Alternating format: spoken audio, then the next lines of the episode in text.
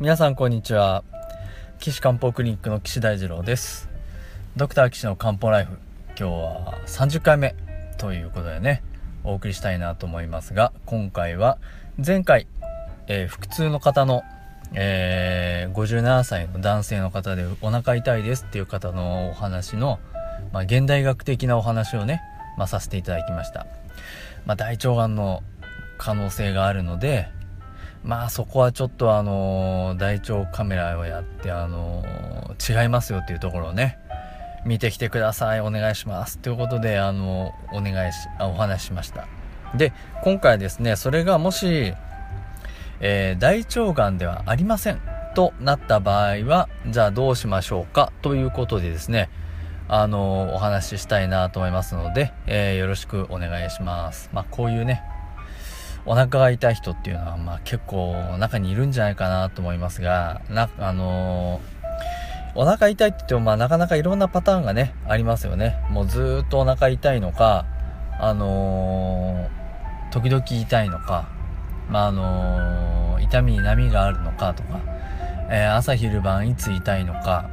あとか、あとはその痛みの感じですね。痛みの感じもなんか重い感じがするとか、シクシクするとか、もうキリキリキリっとするとか、なんかそういうのがあると思いますが、まあ、あの、中医学の場合はですね、それぞれのこう、痛みによってですね、結構何が原因かなんていうのをよく考えたりするんですね。なので、極力ですね、どん、今言ったような、あの、痛みの状態とか、感感覚とか、まあ、そういうのはですね、まあ、なるべくこう聞かないと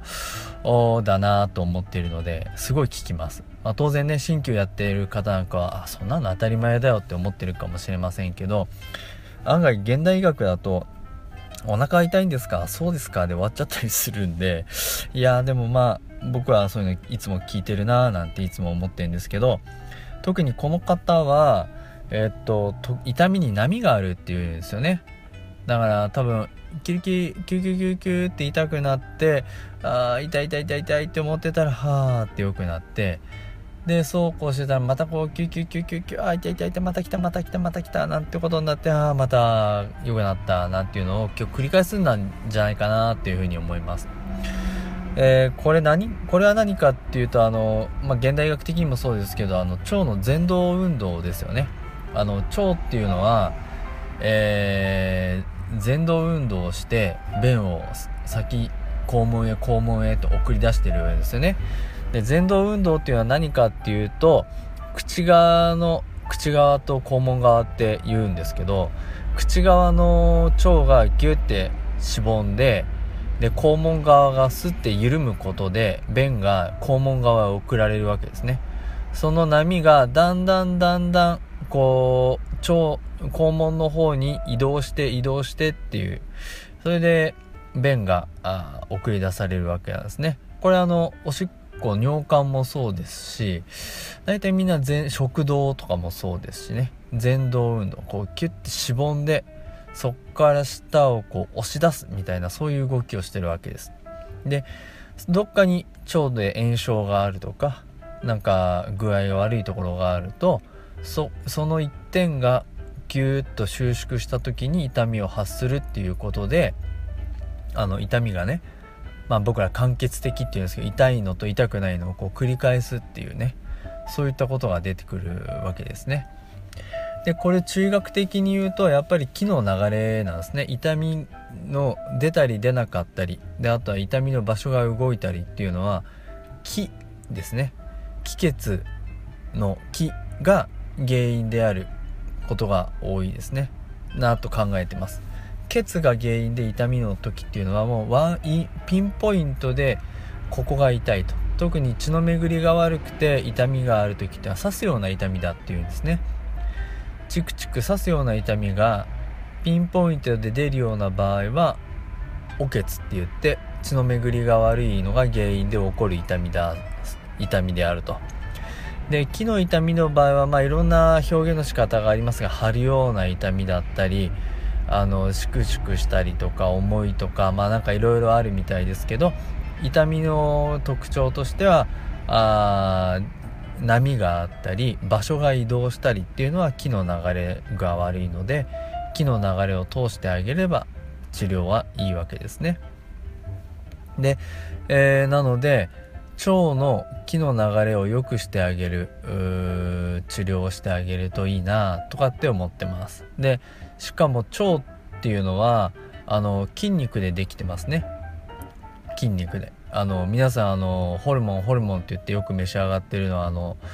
あれですよ。豚とか牛の腸管ですよ。ね。あのー、か分かってます？腸管。腸管をねあの焼いて食ってるわけなんですよね。でまあホルモン臓物って言ってもまあいろんな部位があるのでそれぞれちゃんと名前を分けてねあの提供してくれるお店もまああるんじゃないあるかと思いますけど基本的にはあのホルモンって言ったら腸になるんですけど、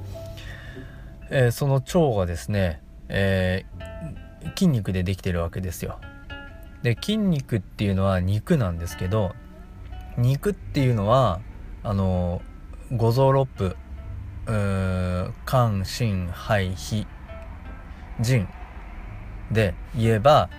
あ肉っていうのは肝が司ってあ筋っていうのは肝が司ってて肉っていうのは火が司ってると考えてるんですね。なのでこれ筋まあ筋ではないですよね。肉って考えればこれは肉が脾臓なのであのー、火が原因があるかなと。思いつつで血が栄養を送り込んでるの送り込んで腸を栄養してるのでその血をねコントロールしてる肝臓も関係あるんじゃないかなと思ってます。なので火自体火自体と腸自体とあと肝についても考えなきゃいけないかなと思ってますねだから肝が具合悪いと気の流れも悪くなるしで気の流れが滞ると間欠的な痛みも出る。で腸管っていうのは肉でできてるのでそこは栄養するのは血ですから血を増する肝も関係ありそうだなという感じなのでそうですね。イメージではこう芍薬ですね。循環して陰を補って急を良くする芍薬とあ急を良くするのは肝臓ですね。肝臓と芍薬なんていうのをこう使いたいななんていうのを思いつつですね。あと鍼灸お針。まあ、冷えがあるのかなこの人。冷えがついてはちょっと書いてないで寒気はないって書いてありますけどもともとの冷えがあるかはちょっと書いてないので分かりませんが冷えがあればね冷えによって気が滞って痛みが出ることもあるので腸全体を温めて痛みを取るような処方ですね。そういったものを選んでもいいかな。例えばこうえー、三三獅子あ三獅子は冷やす方か。環境とか。